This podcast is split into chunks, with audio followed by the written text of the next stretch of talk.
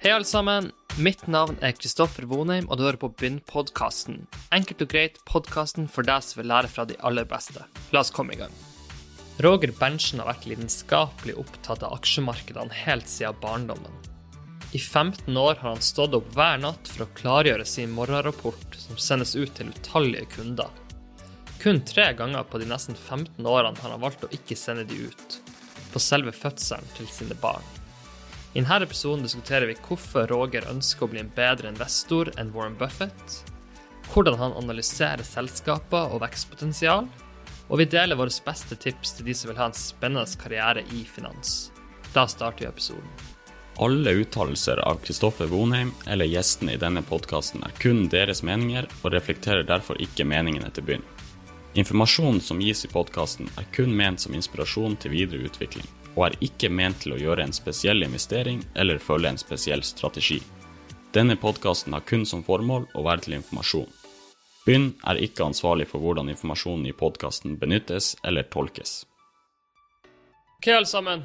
Velkommen tilbake til en ny episode. Veldig glad for å ha med Roger. Roger, takk for at du tar tida til å være med. Bare hyggelig. Jeg tenkte vi skulle starte litt tidlig med en podkast, men nå har jeg skjønt at du er jo oppe klokka fem om morgenen. Hvorfor velger du å stå opp klokka fem? Er det pga. markedene, eller har du andre behov som skal tilfredsstilles fem på morgenen? Nei, det er jo for, for det første så er det jo, eh, så er det jo sånn de 15 år på rad. Hver dag i 15 år så har jeg levert ut en morgenrapport til uh, våre kunder, som blir veldig uh, prissatt. Og, og, jeg begynte jo med det når jeg var i, i, i Nettfonds i 14 år, og så ble jo Nettfonds kjøpt av Nordnett, så jeg viderefører jo egentlig bare uh, det konseptet. Så det det er, mange som har utrolig glede av de kommentarene som jeg skriver på morgenen, og så at jeg prøver å estimere eller spå børsåpninger som det skal være mulig å profitere på. Ikke vel? For det, er jo mulig å handle indekset døgnet rundt. Og, og, og, av og til så, så, så, kan det være en fordel å følge vårt åpningsestimat. Og det er jo litt viktig at det er vårt åpningsestimat. Det er, det er jo Så lenge jeg jobber i Nordnett, så er det vårt. Og så lenge jeg jobber i Nettfond, så er det vårt. Så, så det er jo et godt tips da, til alle lyttere. Men jeg, tenkte på, du sier du har gjort det hver dag i 15 år. Har ikke du mista to dager pga. fødsel? Eller, tre, tre, dager. Tre dager. Så det, det, er et godt uh, poeng. Så jeg har jo vist litt respekt for, uh, for livet. Uh, jeg har jo hatt med meg PC-en og gjort alt klart til, på fødestua. Men jeg har, jeg har valgt å Jeg har avstått fra å, å, å, å sende ut på e-poster på fødsel. Og, det, det, og det, det, er litt sånn en det er litt sånn, For min egen del så er det jo kontinuitet. Det er alfa og omega. Spesielt når en har et mål og ønske om å, om å bli best med det en holder på med. Så er det eneste som duger, det er å stå på hver dag uh, for, for, å bli litt bedre. Det er jo som Jeg, denne, jeg kommer jo fra denne Buffett-verdenen, og det er jo, det er jo den, den, røde tråden. Altså Hvis ikke du klarer å opprettholde kontinuitet, uh, så har du heller ikke noe mulighet for å vinne lang løp det er litt interessant. Jeg er jo litt sånn fotballinteressert, eller veldig fotballinteressert. Og uh, Arsenal sin manager heter jo Miquel Arteta, og han er jo en sånn type som at når han skulle få sitt barn, så var jo han Premier League-spiller. Og da hadde, han en fys en fysioterapeut inne på fødestua som skulle gi han massasje på lårene for han skulle klare å rekke neste kamp mens dama fødte. Så det er noe med å kanskje prøve å finne en balanse, men uh, det er jo interessant at du sier at du kunne sikkert da, du kunne ha levert de rapportene på de morgenene, de tre dagene, men det er kanskje litt sånn du skal bevise at finans det er ikke det som er 100% av livet ditt, så er det kanskje 98% av livet ditt. Og så skal barna også ha en liten del av interessene dine. Ja, definitivt. Og det er jo, det er jo litt viktig å, å, skille mellom eh, det du skal prestere som i, din, i ditt yrke, og kontra det som skjer på hjemmebane. For dette til syvende og sist er det jo det som er det mest verdifulle. Uh, og, og uh, ellers er det jo den, den kontinuitet. Det det Eh, høres jo brutalt ut, men for, for, mitt ståsted så er det jo ingenting. Det er jo bare no-brainer å stå opp tidlig og legge seg seint. Uh, hvis du har et, et ønske om å, om å, bli best, for det er jo det det handler om. Trives du med det du holder på med, uh, så er det ikke noe problem med, med, å jobbe mye. Og Det er jo noe som går igjen i, i hvis, du, hvis, du, leser mye biografier og, og, den type ting, så er det jo det som er ofte en rød tråd. Ingen problem. Det høres brutalt ut, Eh, men, eh, men, så lenge vedkommende eller de det, de gjelder trives med det, så er det, så er det ja, det er ingenting som er bedre. Men bare siste spørsmål på de morgenrapportene. Hvis du er skikkelig syk? Klarer du enda å levere dem? Jeg har jo ikke vært jeg har jo, jeg, Vet du hva? Jeg har ikke vært sykemeldt i mitt liv. Jeg har vært syk, selvfølgelig, og det, det er fordi jeg har en jobb som gjør at det er ikke noe problem uh, i å være syk uh, i å være syk og få ut rapporten. Nei, selvfølgelig. Og så er det jo det er jo en kjensgjerning det at uh, i, i, når jeg Eh, når jeg var i Nettfoss i 14 år, så, så, var jeg jo en av de pådriverne for å ha julebord på fredager. Med god grunn, for dette er jo ingen andre av mine kolleger som, som, som står opp tidlig. Så jeg har helt klart vært litt sliten eh, ved et par anledninger. For dette, de julebordene de, i Nettfoss-tida, det skjedde jo tilfeldigvis på torsdager. Og det var jo, det var jo frustrerende. Men eh, jeg, har, eh, jeg, har, eh, jeg, har, klart å, å le, levert det likevel. De morgenrapportene, forresten, er det sånn plug and play i din verden hvor du bare bytter ut modeller, eller er det noe du må bruke kreative hjernen til å skrive? Hvordan ser den ut? bare sånn at, Og så kan du også fortelle litt sånn hvordan man lager en morgenrapport. Det er jo mange som er veldig finansinteressert, så du kan også si hvilke avveininger du tar i de rapportene. Ja, for det første, så når jeg, når jeg begynte med den modellen som Det var vel i slutten av tenårene, så har jo den blitt utvikla. Så det er jo tiden en sånn kontinuerlig utviklingsprosess. Og det er egentlig hemmeligheten. Det er det at Normalt sett altså, du skulle gjerne tenke at det var en modell som du putter inn, og det skal liksom gi deg svaret. Og det er det veldig mange som gjør, men, men det holder ikke, dessverre. Så det må være en sånn kontinuerlig utvikling av modellen. Så det er mer sånn du, du tilegner sånn maskinlearning på det du holder på med. Så jeg kan ikke si det at uh, modellen sånn som er nå, den vet jeg uh, er annerledes om, om ett år. Uh, så, så, så, akkurat den der med å putte inn hva som har skjedd i Asia, hva som har skjedd i USA, hva som har skjedd i rentemarkedet, hva som har skjedd i oljemarkedet. Det er én ting. Og så er det jo eh, en annen ting som er enda mer komplisert. Det er å justere for selskapsspesifikke nyheter. Det er det de færreste som orker eller har evne til å gjøre. Uh, og det legger jo jeg mest flid i. Uh, og Derfor så er det litt viktig for meg å stå opp allerede klokka fem for å prøve å komme i kapp alt det som har skjedd av selskapsspesifikke nyheter. Ellers er, det, ellers er det bare om å gjøre å prøve å få fram i korte avsnitt de, de, små elementene som faktisk betyr noe. Og I november måned så var det jo mange som trodde at eh, presidentvalget det betyr veldig mye. I min verden betyr det ingenting. Så allerede der så er det mange som har et, et, eh, en eh, disadvantage, for dette de vektlegger ting som ikke har særlig betydning for aksjemarkedet. Kan du fortelle hvorfor det i ditt hode ikke har en betydning, hvis det er mange andre sine hoder har en betydning? Hva er forskjellen på de tankesettene? For det første så er det jo sånn at det kan være betydning på i forhold til at en, eh, en, en, en president annet, vil, vil, ha en annen tilnærming til eh, skattepolitikk enn andre. Men for markedet generelt sett så er det jo sånn at eh, spillereglene de endres, endres de jo i utgangspunktet for alle selskaper. Og hvis du går på selskapsnivå, selskapsnivå er jo ikke noe annet enn vi mennesker. Så de er konkurranse eh, organisme som, som, tilpasser seg hele tida nye eh, forutsetninger. Og Derfor så er det jo eh, sånn at et selskap, f.eks. Apple, som, som eh, kom i en situasjon som kanskje blir litt vanskeligere med den ene eller andre presidenten, de har det i sitt DNA, evne til å tilpasse seg. For det er jo det som har gjort at de har blitt nummer én eh, eh, i dag. Så for det er sånn at når det kommer til, til, til, til valuation, eller hva aksjemarkedet skal være på. Det handler om framtida. Så, så, hele tiden, altså hvis, en, hvis, en, president kommer og skal gjøre store endringer, så spørsmålet vil dette selskapet klare å tilpasse seg eller ei. Det er det hovedspørsmålet. Og ja, de eh, største og beste selskapene de tilpasser seg. og Det er derfor de er der. På samme måte som at, uh, at uh, vi enkelt, enkeltindividet om du skulle være på idrettsbanen eller om du skulle være uh, i, i, i din vanlige jobb, at du klarer å tilpasse deg nye, nye altså endringer. Det er det som, som dikterer verdien eller utfallet eller hva børsene skal stå i. Så, så nå kommer vi tilbake til et av de sånn, mantraene som i, i, min verden som jeg uh, har jeg har, ikke jeg, jeg har på en måte har kopiert dem fra Buffett-verdenen, men det er bare fordi at jeg føler meg veldig lik som Warren Buffett i måten tenker, eller han tenker på, samme som Charlie Munger. Det er det at følelse du må, ha, du må ha en idé at penger har ikke følelse. Ikke vel? Mennesker har følelser.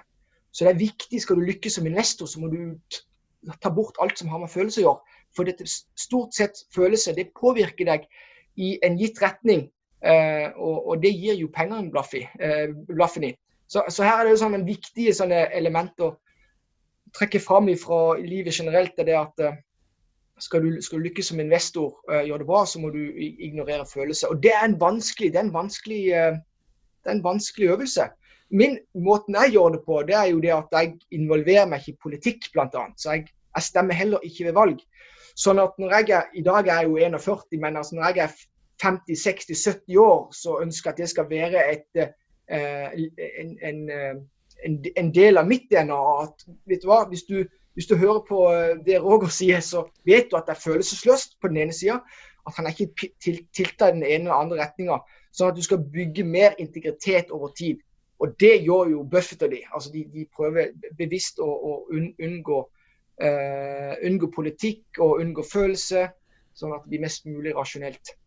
Helt enig. Kan du bare ta oss litt tilbake til, til, barndommen? Du sa at du begynte å lage modeller i tenårene. Hva er liksom de første minnene, enten fra finans eller business, som gjør at du på en måte fikk den interessen som sikkert var som et virus i kroppen, og så har du bare balla på seg?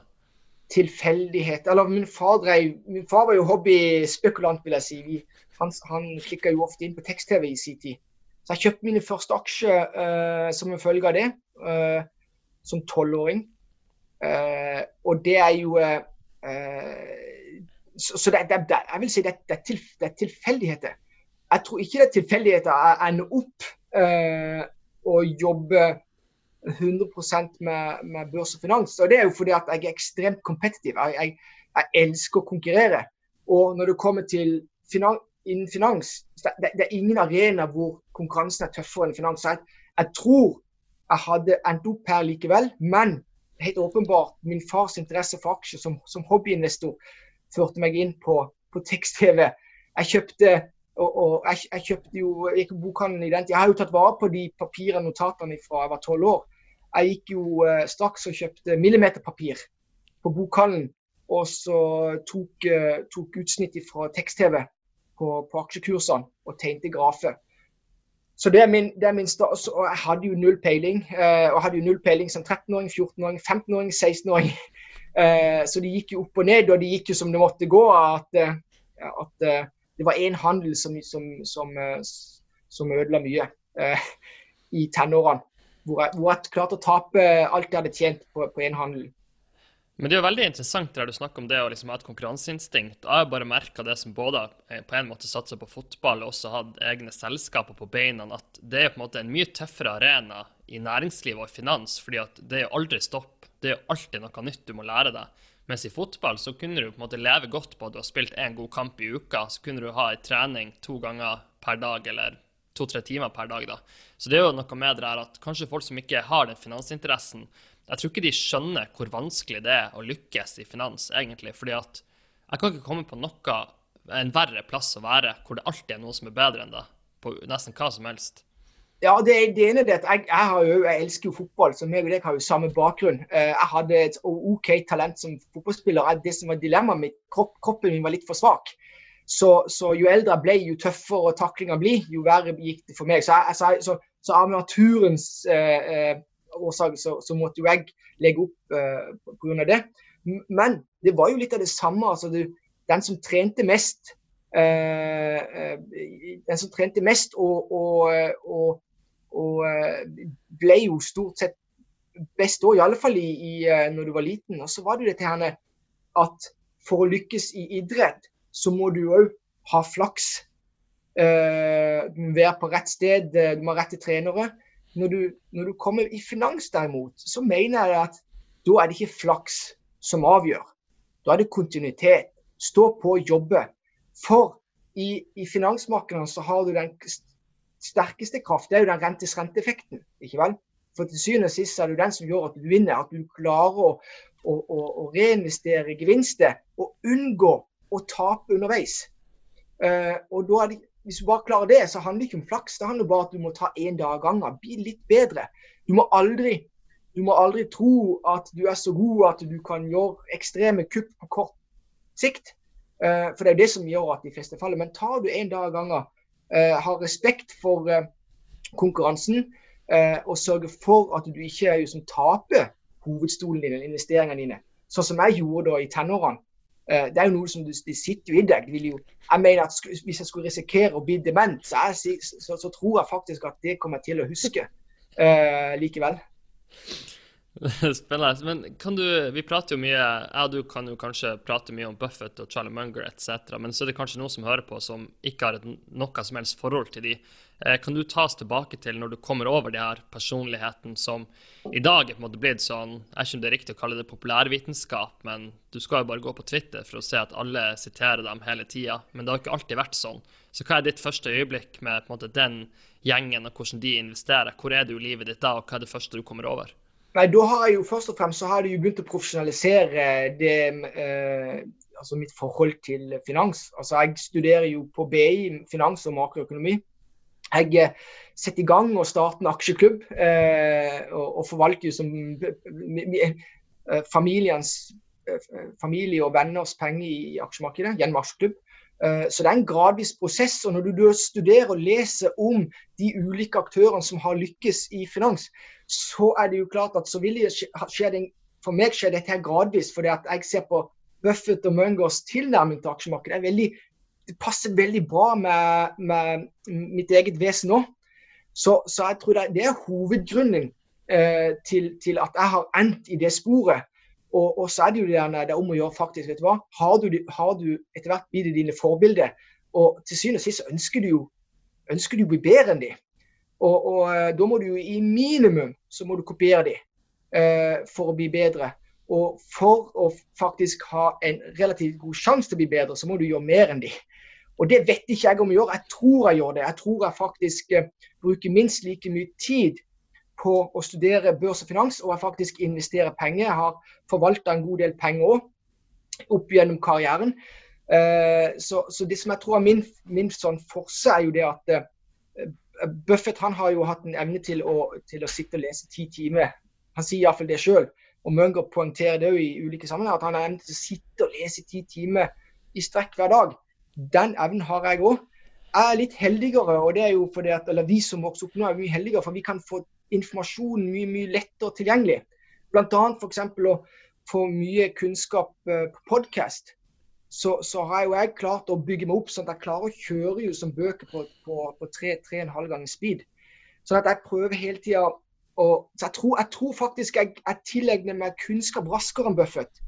Uh, fordi at jeg utnytter tekn teknologien. Han hadde gjort Hadde han vokst opp i dag, så, så er jeg ikke sikker på han hadde jo maksimert det, han òg, er ikke i tvil.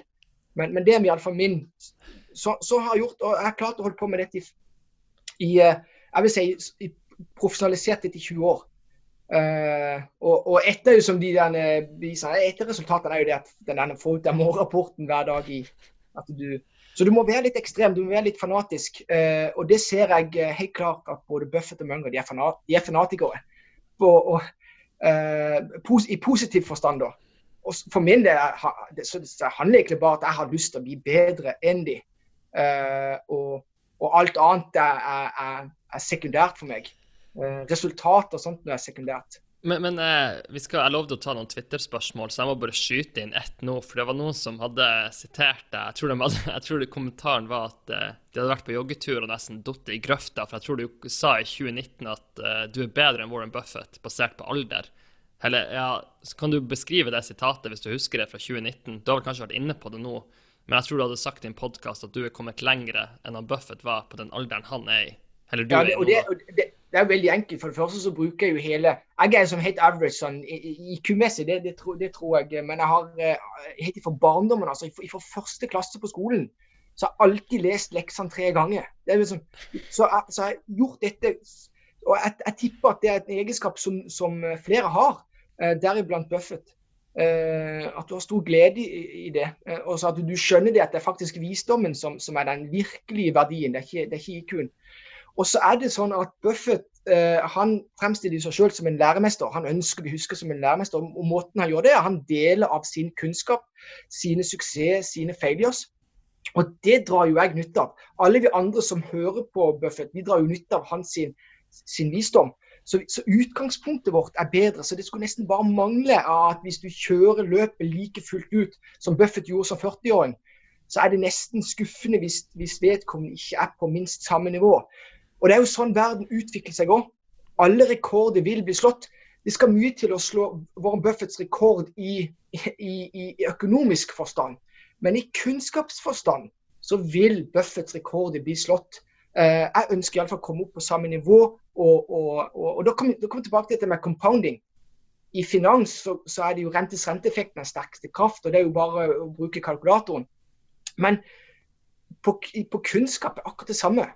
Hvis du klarer å, å, å, å få samme rente eller avkastning på kunnskapen din hvert år, så er det mye lettere enn en, en, en avkastning du klarer å generere i aksjemarkedet. Sånn at Hvis du f.eks. bare sier sånn nå, nå, tenker jeg bare høyt. så Hvis, hvis, hvis Buffett har compounda sin, sin, uh, sin, visdom eller sin kompetanse med 20% i året, ikke vel?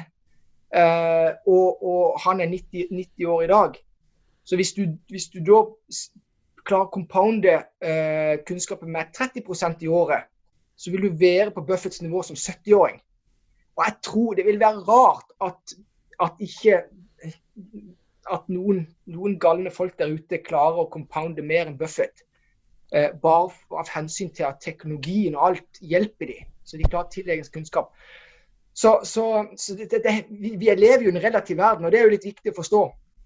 Eh, jeg sa jo til deg før vi satte i gang denne her eh, podkasten at, at i, i, min verden så, så, så kom jeg fort vekk fra finans som fagfelt eh, når man begynner å snakke om det. er jo fordi at eh, Buffett og Munger snakker heller ikke mye om finans, egentlig. For finans er et veldig begrensa fagfelt. Du, du, lærer det på skolen eh, hvis, du, hvis, du, ønsker. Du kan lære det på egen hånd hvis du ønsker. Men det å tillegge seg kunnskap som er utenfor finans, det er jo det som gjør at du virkelig akselererer din, din bredde eller eh, kunnskap som, som investor. Så det er helt essensielt. Så så ikke for Guds skyld, ikke bruk hele livet på å lese om finans. Å regne på marginalen eh, å regne på valuation til punkt og prikke, det, det, er misbruk av tid. Eh, det, det, er mitt, uh, det er mitt utgangspunkt, i alle fall. Men, men, når vi snakker litt der om kunnskap, så er jeg helt enig med deg at vi har jo fordelen at vi kan høre på alle podkastene, vi kan se alt vi vil på YouTube etc. Så på en måte, så det ene spørsmålet er hvordan måler vi den kunnskapen vi tror vi sitter på? For at mitt motargument i den analysen vil jo være at jeg kan jo også ha et argument på at verden blir mye mer komplekst. Fordi at Før så kunne du sitte i din egen boble og kontor og ha full kontroll på alt som skjedde i byen din, mens i dag så er på en måte alt det så åpent. Så det blir mye mer kompleksitet i å forstå. Og det er kanskje også global handel gjør at måte, de linjene du har i Excel-arkene, de blir så utrolig mye mer komplisert når alle gjør frihandel, og noen blir nasjonalister, og noen blir ditt og datt. og fordi at i en, måte, i en, verden som er mye mer dynamisk, så blir usikkerheten også ganga opp eller compounda. Så hvordan ser du på det ståstedet at Mest sannsynlig så er jo mitt og ditt univers ganske mye mer dynamisk enn Buffett sitt univers, som kanskje fant en tog, et tog han likte, som gikk opp og ned hver dag. Ja, definitivt. Du er helt rett. og Derfor så kommer jeg tilbake til at eh, vi, husk på det, vi lever jo i en relativ verden. og det, Derfor liker jeg jo mye lektyre som er tilknyttet av eh, Albert Einstein, mer enn uh, mye annet. Og, og, og, og, det samme med Sir Isaac Newton. og så sånne ting. Så det, jeg bruker en del tid på å lese, lese og studere. Vi lever i en relativ verden, så du er inne på et helt essensielt uh, moment. Det, det, det, det er påkrevd. Hvis du skal liksom vinne, hvis du tiden skal være i front, så har du nødt til å, til å compounde på en, på en høyere, høyere, rate. Uh, så det er ikke tvil. Så, og la det være sagt, det er bare at, det er bare at hvis du legger ned jeg vil bare få frem til at, at hvis du legger ned ekstrem innsats i noe, så har du nødt som er basic, og ta i bruk de hjelpemidlene, teknologiske fremskrittene som er der. Du kan ikke kjøre old school eh, strategi. Du kan ikke gjøre som Buffett, sitte faktisk og lese i en manual. Eh, regnskapet. Nei, du må ha et Excel. Du må kunne programmere litt i Excel. Du må kunne hente dokumentene automatisk. Og, og det gjør jo jeg. Jeg prøver å komme gjennom 4000 årsrapporter i året. Og da har jeg jo bygd som mekanisme for å hente de utsnittene jeg skal ha av de ulike rapportene. Så, så, så du er inne på et eh, Det er, det er nøkkel, uh, nøkkelpoeng du er inne på.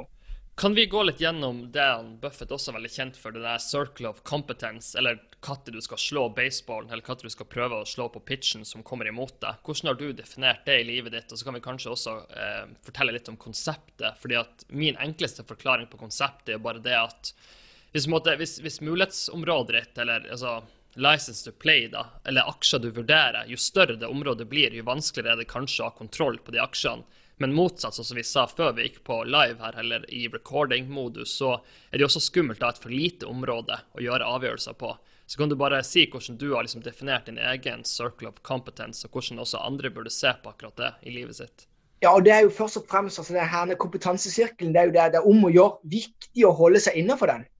Og ikke bare innenfor, det er godt innenfor. Og det er jo for at ikke du skal feile. Jeg var inne på dette her når jeg strev og surra med aksjene i tenårene plutselig Og alt gikk jo veldig bra hadde det her med helt til et, et selskap. Sant? Det var jo ikke det var ikke verdt en ting hva jeg hadde gjort i forkant. Når jeg faktisk gikk ut for min kompetansesirkel og tapte halvpart, halvparten av pengene mine i en smell. Så det, det er mantraet. Hold deg inne for. Da kan vi trekke denne parallellen, altså parallellen til en linedanser. Ikke vel? Vi kan sitte og beskue en linedanser. Det er jo helt vanvittig at han kan gå på en, på en, på en uh, tynn line. Men for vedkommende som går der, så er det som at vi går på et fotgjengerfelt. Det er godt innenfor det han mestrer, det han har kompetanse om. Det er det samme som Buffett de gjør. De snakker, han snakker jo gjerne om denne at når du, når du, gjør en investering, tar en beslutning, så må du sørge for at f.eks. at du skal kjøre over en bro. Du må sørge for at den broa tåler den lasten du, du, du frakter over. Så, så, alltid holde seg. Du må forstå. Du skal ikke trenge å regne på hva eksakt ting er verdt, men du må forstå mekanismene. Uh, du må forstå uh, hvordan dette uh, dette her selskapet som eventuelt et selskap du investerer i, du må forstå hvilken situasjon det er i. Klarer det å være et sånn last man standing-selskap, eller hvis det og det skulle inntreffe i verdensøkonomien, vil det komme gjennom krisa, eller Så du må hele tida forstå eh, verdidrivere, du må forstå hvilken, hvilken eh, motstandsdyktighet eh, selskapet har har for, uh, for eksterne sjokk. Så, så, og Det er jo innenfor denne kompetansesirkelen. og for, Fra Buffetts situasjon så er kompetansesirkelen knytta til amerikanske til amerikanske økonomien og amerikanske selskapet. Fra mitt ståsted, som, som, altså hvor vi kommer fra Norge, det, det er jo ekstremt begrensa finansmarked. Så jeg, jo, jeg bruker jo hovedtida mi på amerikanske selskaper. og og så er det jo nordiske selskapet. Så altså, jeg har liksom tatt den og så prøver jeg å jobbe med meg mot det europeiske selskapet. Så hele tida skaff deg forståelse. Du skal, når, når, du, når, du, skaffer deg forståelse om et selskap, så er det ikke fordi at du skal kjøpe eller gjøre en investering i det selskapet i morgen. Mest sannsynlig så er en fornuftig, eh, et fornuftig tempo er jo det at hvis du begynner å lese om et selskap i dag, bruk seks-syv år i alle fall på å lese rapporter, forstå det eh, og, og, se på og Spesielt nå, det som er fordelen når vi nettopp har vært en krise, så, det, så, så har du fått veldig mye gratis informasjon for å forstå de casene du, du, ser på. Hvordan har de håndtert det? Det er viktig informasjon å ta med seg. Men, men det å sier sånn, vet du hva Oi, jeg kom over et spennende selskap. Uh, enten om du fikk et hint av en, en, kompis eller det var noen på Twitter som skrev at dette er et bra selskap. Du kan ikke gå og investere i det vel vitende om at ikke du har peiling om det. Sånn, bruk seks-syv år. Det gjør Buffett de. Seks-syv år på, på, eh, på, på, et selskap før de tar en investeringsbeslutning. Det samme gjør de på, personrelasjoner. Så hvis de møter en, de møter en person så, så, uh, som har en fantastisk idé, vet du hva? De bruker mange år. De bruker mange år på å lære vedkommende å kjenne før de kan gjøre noe. Så Da er det innafor. Når du har brukt mange år på å tilegne kunnskap uh, om noe, så kan du putte det inn i denne her kompetansesirkelen din. Uh, og da blir jo denne sirkelen mye større uh, fra år til år. Men en, en konsekvens eh, med å operere sånn er jo hvis du f.eks. er så heldig å møte Jack Ma når han skal på børs med Alibaba, så kan ikke du investere i han før om syv år. Og den avkastninga han har gitt på syv år, ville ha vært sånn man kan jo leve på det resultatet resten av livet sitt. Så man skal jo også ha en forståelse av det å kjøre et sånt, kall det rigid system.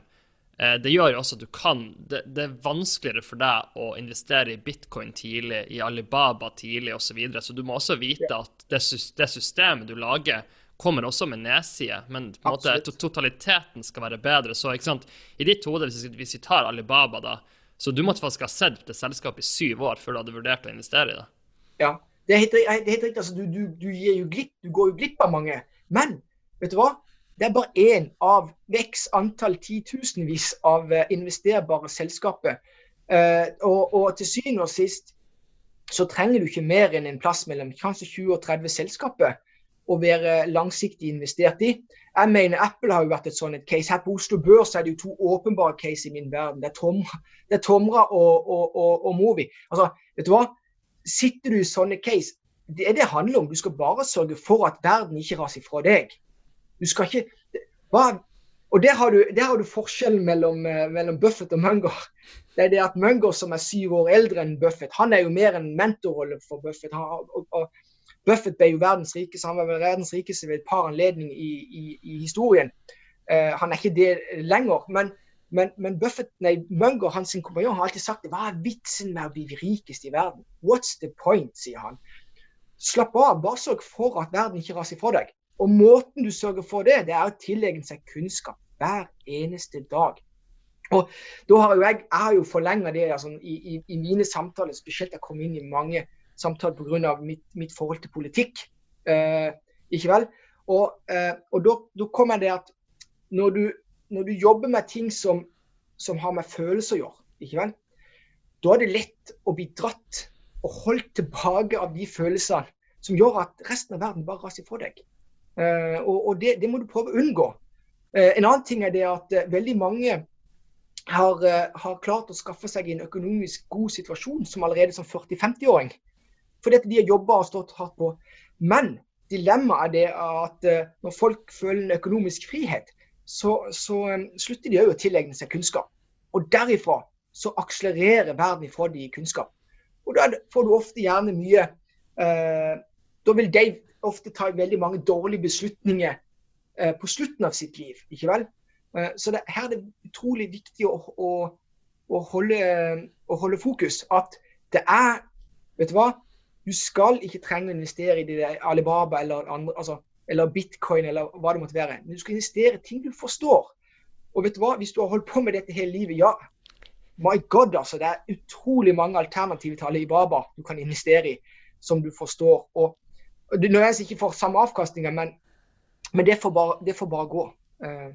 En annen ting jeg har bare lyst til å ta opp, for vi snakka litt om sant, verdens rikeste. så Hvis vi da tar Warren Buffett, som kanskje La oss si at du skal på en måte spå de ti rikeste i verden frem de neste ti årene, så ville på en måte han vært en veldig sånn, kanskje den sikreste kandidaten du kunne spådd ville beholde plassen sin på den lista. Men la oss nå, eh, hvis vi parer han opp med en Elon Musk, da, ja. Så er jo spørsmålet den volatiliteten og den risikoen han går inn med. Hvis du ser hans formue Jeg vet ikke vet du om han er tredje eller fjerde rikeste i dag, men det er noe liksom opp og ned, i hvert fall.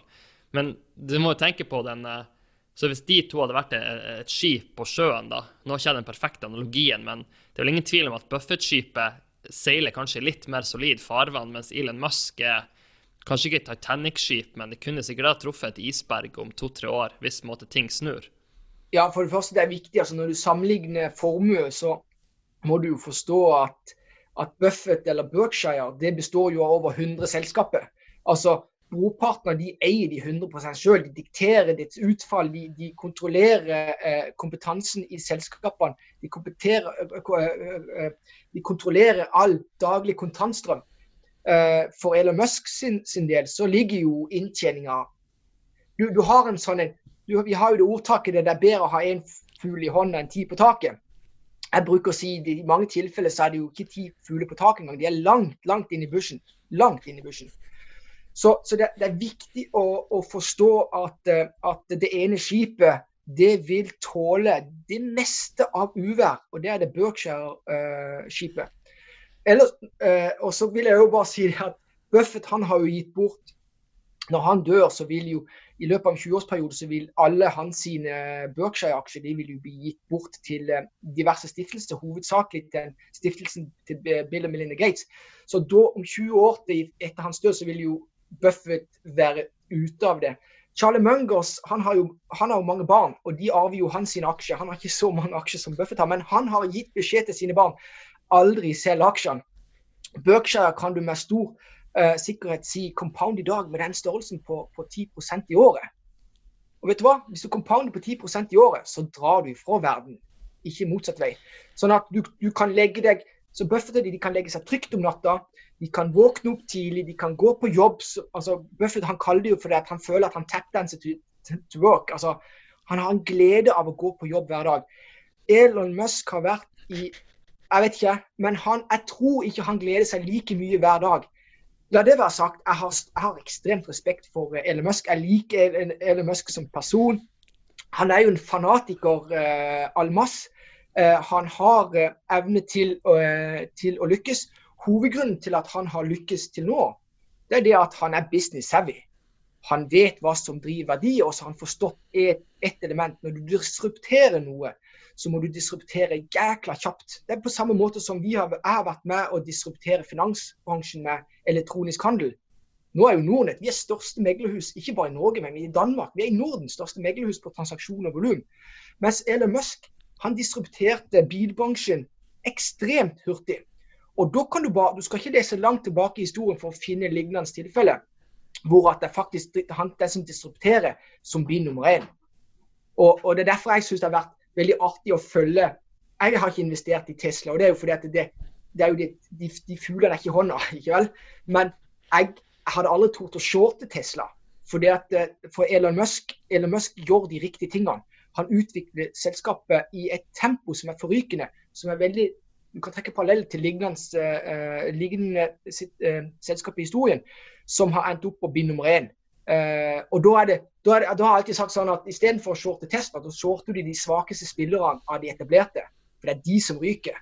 Ikke vel? Du så jo bare under finanskrisen i 2008-2009, hvor, hvor, spesielt Ford lå med brukken rygg og måtte bli hjulpen. De har ikke blitt stort sett bedre på tolv år, selv om renta er null. Så, og det, det har vært fascinerende å sette alle de som har shorte Eh, Tesla. Og jeg kan si, vet, vet, vet du hvorfor de har shorta Tesla? Det er for det første de har, de har egentlig ikke satt seg inn i regnskapet, de har ikke sett hvordan selskapet har utviklet seg. Og så nummer to, det er følelse involvert. Når du kommer til bil, så er det følelse. Hvis du har kjøpt Mercedes eh, hele livet, så, så, så, bytter du aldri, eller Porsche eller hva det måtte være. Skulle det komme en jypling og, og, og, og, ta over? Nei. Vet du hva? Følelser har kosta mange dyrt uh, i, i Tesla-skjorten. Uh, og så er jo, er jo, han Elon Musk er jo en ekstrem all reklame er gratis. Sant? Så når han uttaler seg, så er det gratis reklame. På samme måte som, eh, som, eh, som O'Leary i, i Ryanair, gratis reklame. Samme som Steve Jobs i Apple. Sant? Apple, de, altså Apple de, de soler seg i glansen for at Steve Jobs eh, eh, prinsippet eh, og Steve Jobs eh, presence og hans evne til å, til å, å sørge for at selskapet fikk gratis reklame. Det gjør eh, Elon Musk òg. Og så var det en annen ting som jeg har lyst til å nevne med Tesla. Tesla, eh, det var jo, jeg vet ikke, Du husker jo når de sendte opp denne Tesla Roadstone. Det var jo SpaceX. Ikke vel, så Han klarer jo som å skape eh, sånn vinn-vinn-situasjoner med ulike selskap kontrollere. Tenk hvis du sitter på, på, på marketingavdelinga til, til, BMW eller til Porsche eller til Toyota, og så sitter du og ser en konkurrent sende bilen sin opp i verdensrommet. Vet du hva? Han har parkert alle markedsføringskampanjer herifra til evigheten. Og Det er sånne verdidrivende elementer du som analytiker må snappe opp. Så må du forstå det at eh, det er, eh, det er, eh, det er noe med Tesla og Elon Musk som du skal være forsiktig med. Selskapet utvikler seg i et tempo som, som, som det finnes paralleller til historien, og som viser seg at de ble vinnere i sin bransje. Og så er spørsmålet om de klarer å ta det utover bare det, det som handler om bil. Og mest sannsynlig gjør de det. Ikke vel til batteri. Til, eh, så, så, Enig. Så det, så det, er min, det er min eh, Ellers så har de jo helt åpenbart altså Elon Musk og, og Warren Buffett og Charlie Munger de går jo ikke godt sammen.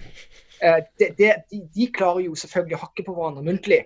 Men i mitt ståsted Jeg har ikke noen sånn sterke følelser for, uh, for Warren Buffett og Charlie Munger, men jeg, jeg liker de sine prinsipper. Det passer meg som hånd i hanske. Uh, og jeg syns da Elon Musk, selv om jeg ikke investerer bak case for mitt ståsted, at, at, det er et heftig selskap. altså, eller det, det Elon Musk har fått er, er heftig. Og, og, at Elon Musk han er det som som, som, som kreves. Han er, han er, det vi kaller for business savvy.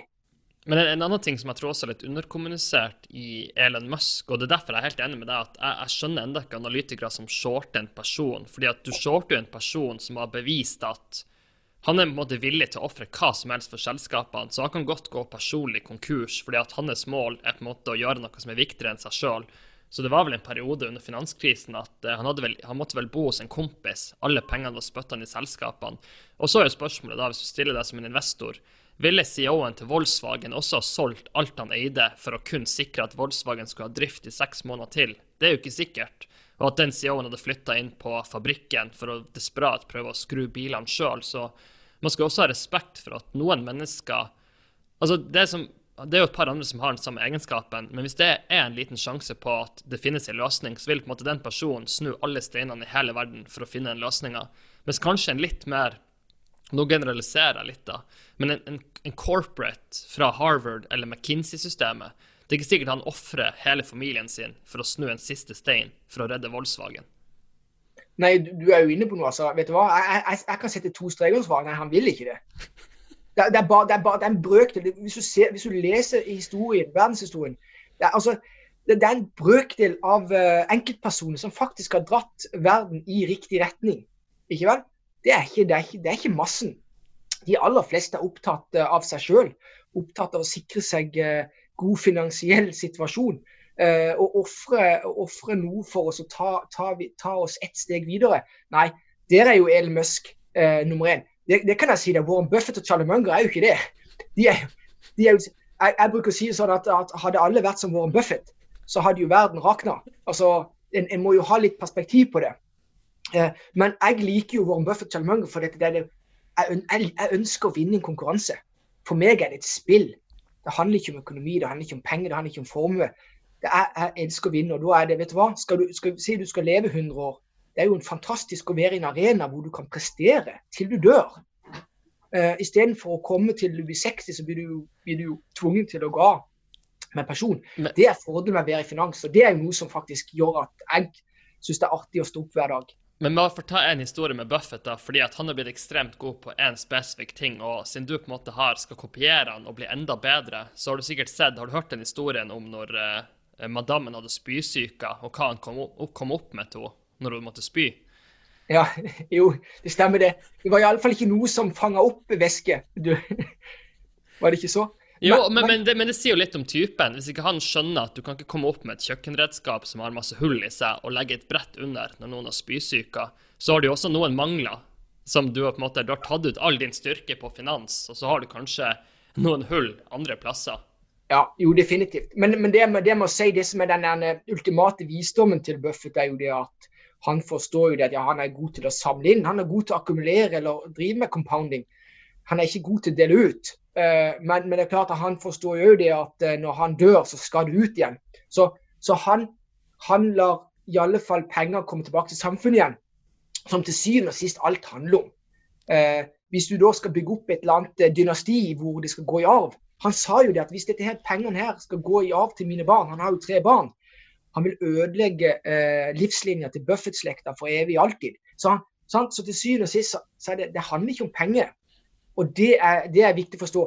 Ja, hadde alle vært som han, så hadde verden rakna. Og det er jo fordi at det, ja, det, er ikke så mye som blir brukt. Eh, ikke vel? Veksten i verden hadde jo bremsa opp. Men likevel, eh, vi mennesker vi lever jo på lånt tid. Og, og, og han, hans visdom er jo veldig enkel.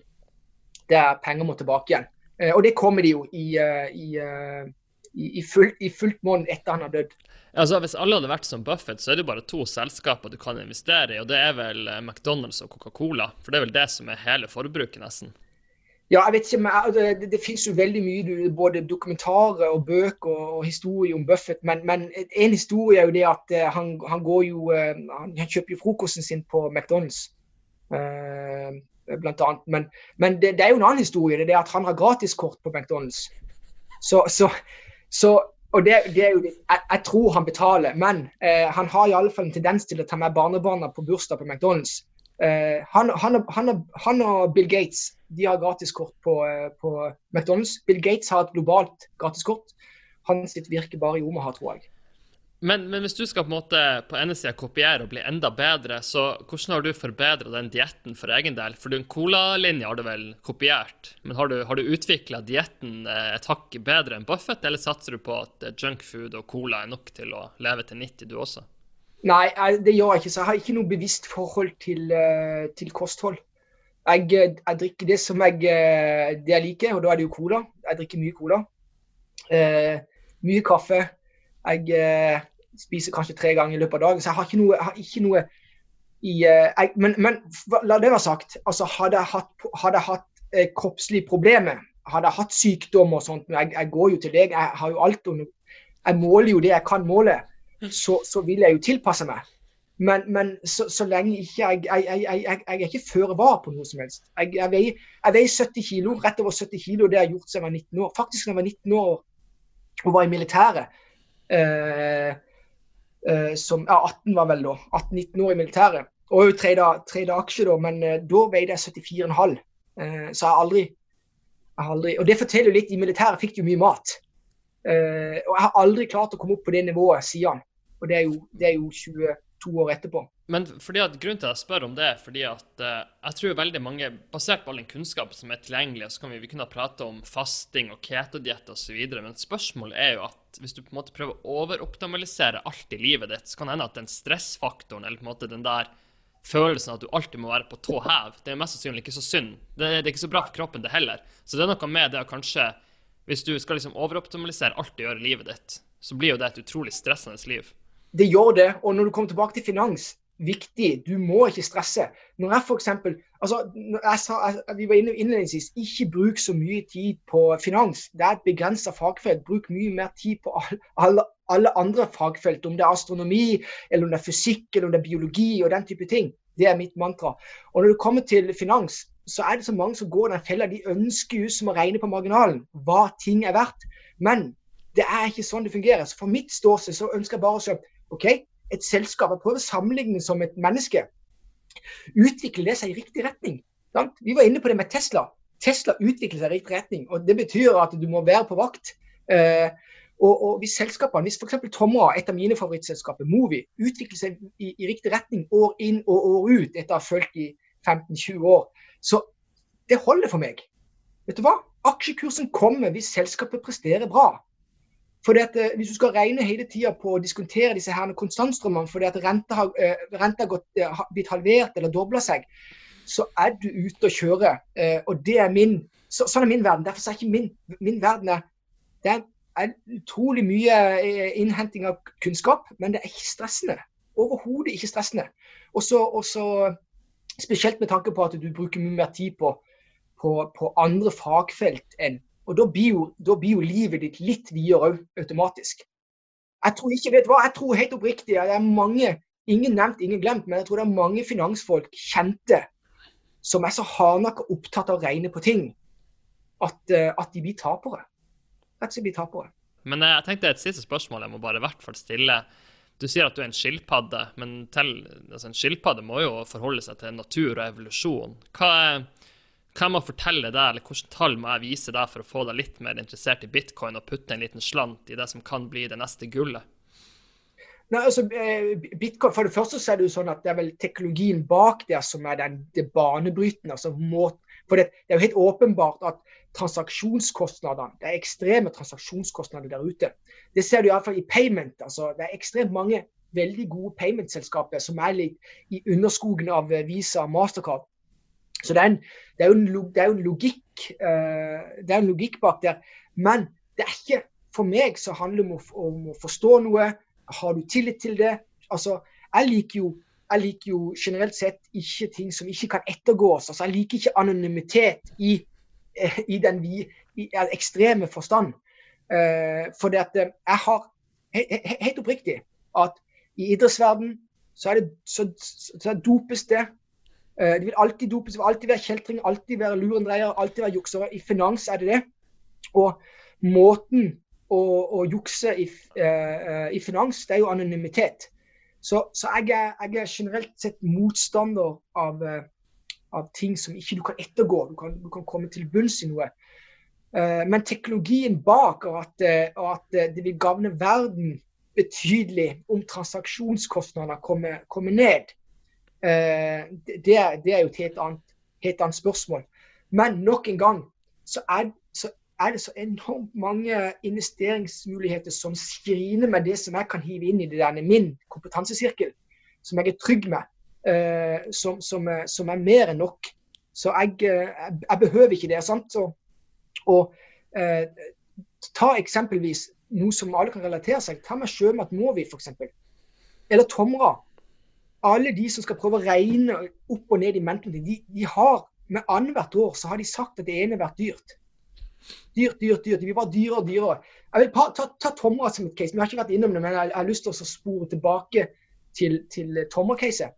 Tomra sin opprinnelse fra 1973. De har skapt sitt eget marked. De var forut for alle politikere som snakker om det grønne skiftet i dag. Så nå blir jo forretningsmodellen til, til, til Tomra Der er vi plutselig truffet all masse av alle impulser fra verdens politikere. Det er det ene. Nummer to er at de har brukt sitt hovedprodukt, altså hvor du skal samle inn tomflasker, til å bruke samme teknologi på sortering. Sant? Så de har gått ifra å ha ett produkt til å skalere det opp til to for meg, jeg forventer helt oppriktig, de gutta der forventer at om 20 år til så har du ikke bare to produkter med samme teknologi, men du har fire. Altså, så, så, der har du den vekstmultiplen i tommer. Det, det vil overraske meg ikke. Jeg vet ikke, men altså, det, det er logikken eh, min. Derfor så, Når du regner på trommer, så kan du ikke regne på gårsdagens nyheter. At de har et sortering og de har en, en, en, en collection, men at de om 20 år har fire forretningsområder eh, som er bygd, har en forretningsmodell lik som Xerox, altså hvor det er bygd på, på serviceinntekter.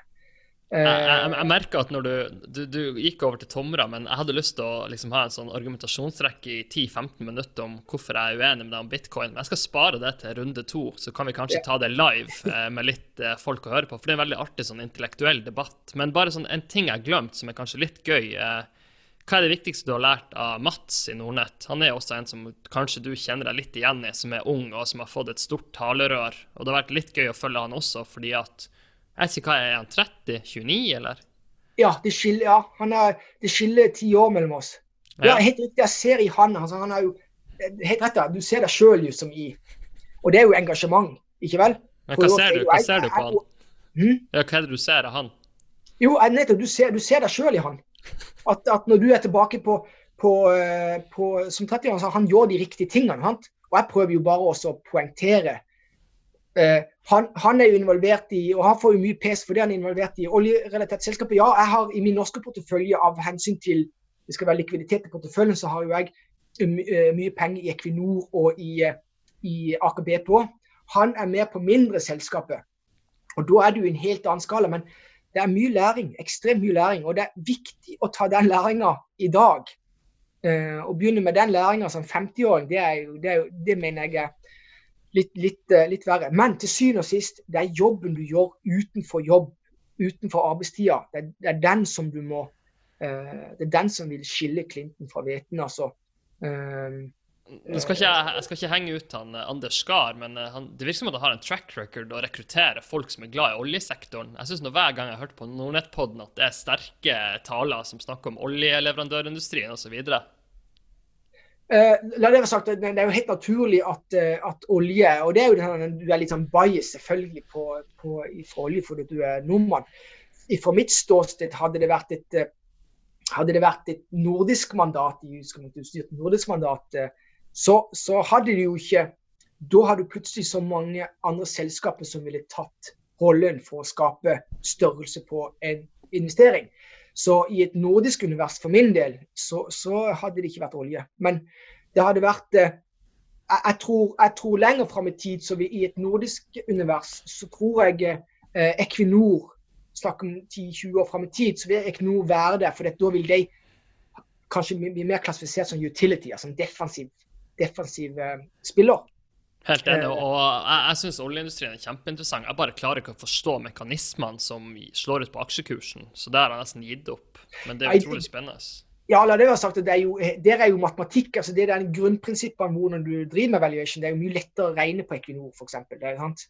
Uh, men, men nok en gang, de har jo ikke de elementene i seg hvor du skal compounde. Sånn som jeg sa, Buffett eller Berkshire compounder med 10% i året. ikke vel? Uh, det gjør ikke Det gjør ikke Equinor i dag.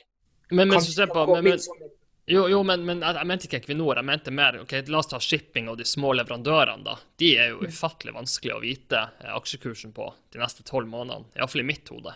Og ja. hvis du også skal da ha energispillet inn, så vet du ikke om hvor skal verdien Skal den på hav, vind, sol, olje, og så skal du regne på det i tillegg? Det er utrolig vanskelig. Ja, det er komplisert, og spesielt hvis du er inne på, på den shipping-sida, altså hvor det er syklisk industri. Det er jo helt andre spilleregler. Det er jo viktig som investor. Du må forstå, du må kunne sette disse ulike selskapene i ulike bøtter. Du må vite hvordan, eh, hvordan konkurransesituasjonen, hvordan dynamikk det er. F.eks. å drive shipping, det, koster, det krever ikke noe. Det krever bare kapital. Uh, og da er det Konkurransen handler jo om hvem som kaller seg billigst kapital. Så det er jo mye gjeld, mye assets. Ikke vel? Og så skal du prøve å balansere dette på godt og vondt mellom opptur og nedturer. Og så, så forstå det hele tida. Så når du jobber med Tomra og Movi, så er det helt annet, helt annen underliggende bakteppe der. Kontra deg fra uh, shipping, som er syklisk, hvor det er by nature ustabilt. Og så har du Norwegian case i dag. det er jo som, vet du hva? De er bare i en forferdelig posisjon. Og så har du, øh, så har du gjerne Orkla eller, eller Costco eller disse herne, disse selskapene, defensive selskapene, som vet du hva, de tåler en trøkk. Eh, spesielt når det går dårlig, så utmerker de seg godt. Men der, de har det vi kaller for, eh, for stabile markedsforhold, uavhengig av eh, hvor vi er i, i sykelen. Jeg skal slutte å si at det er siste spørsmål hele tida, men jeg, jeg, kom på et spørsmål fra Twitter som jeg ikke har uh, huska å ta med. og det var Hvorfor behandler du porteføljen din som at du skulle absorbere masse masse milliarder? Jeg vet ikke om du har snakka om det tidligere. Men det handler jo, det, kanskje, ja.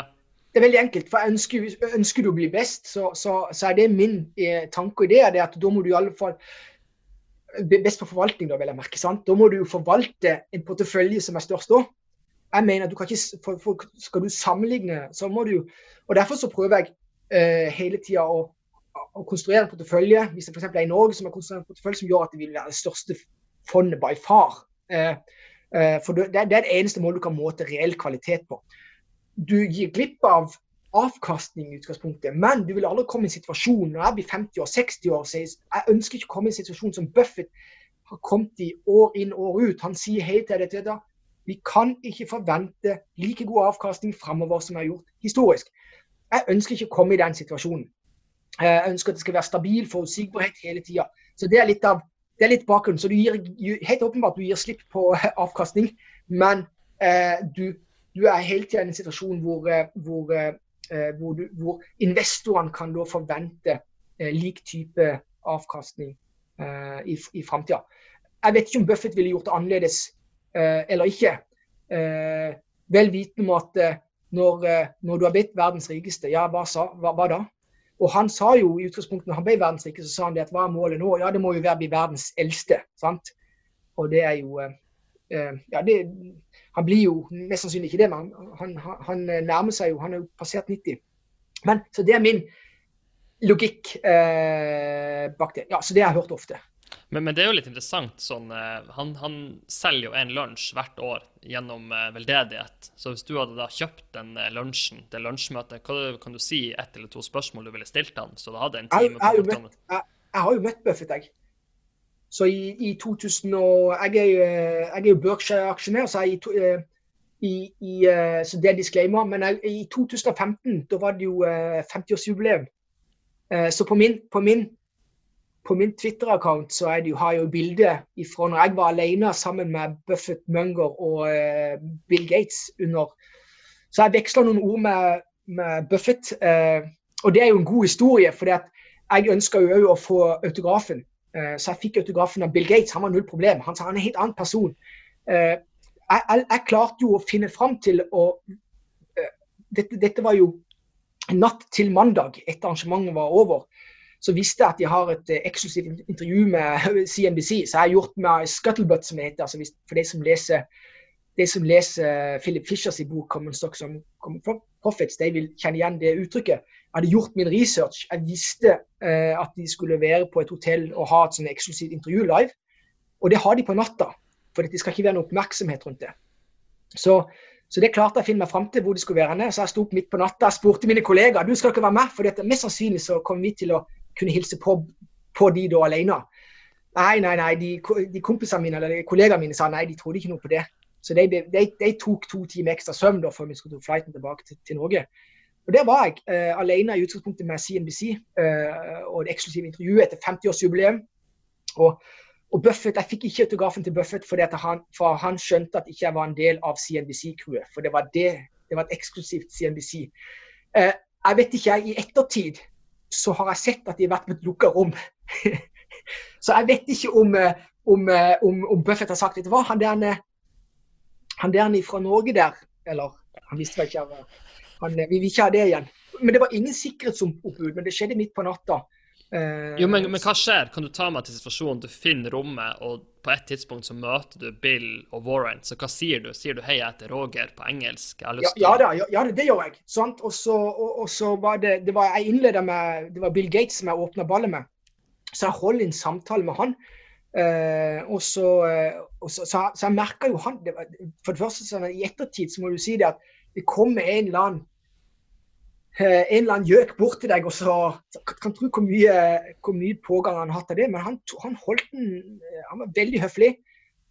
og så hadde jeg med et, en, et, en, avis hvor jeg hadde de tre på, på bildet. Så jeg ville bare ha signaturer av min. Jeg har tilsvarende av en av mine store barndomshelter, Michael Schumacher òg. Eh, på, på, på, veggen. Men Buffett fikk jeg, han ville ikke gi meg, for han, han, han, spurte meg jo da om jeg var en del. Han gjorde det. Han spurte meg om han var en del av CNBC-crewet. Så, så, i ettertid så er det bare biten, det er jo en fantastisk god historie. Eh, og, og, mine kollegaer eh, eh får de muligheten igjen, så, så takker nok ja til å gå med. Men det er vel en bjørnefelle å da lyge, for da går du imot hans prinsipp om troverdighet. Ja, nei, så du er vel glad, ja, men du er glad at du ikke ja? helt åpenbart Nei, jeg kan jo ikke det. Helt, helt åpenbart, For det har jeg jo fått eh, sagt etterpå. Faen, og du skulle bare sagt Du skulle bare sagt det. Fordi at, eh, Men nei, jeg, nei, jeg klarte ikke det. Så, så jeg, har, eh, jeg, har, den uh, avisen, men, men Buffett sin signatur er ikke der. Bill Gates derimot, han er der.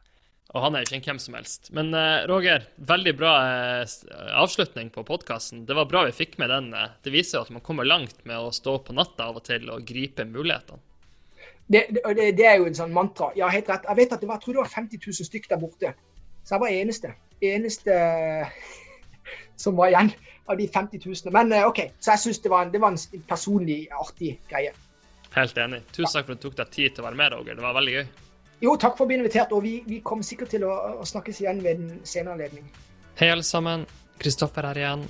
Jeg håper du likte episoden og lærte noe nytt. Hvis du har tid og lyst, hjelper det oss stort hvis du legger igjen en positiv omtale av podkasten, og at du deler den med venner og nettverk. Vil du ha kontakt med meg, er den enkleste måten å gjøre det på gjennom Twitter at Chris Vonheim. Nok en gang, tusen takk for at du lytta på, og jeg håper vi ses igjen i neste episode.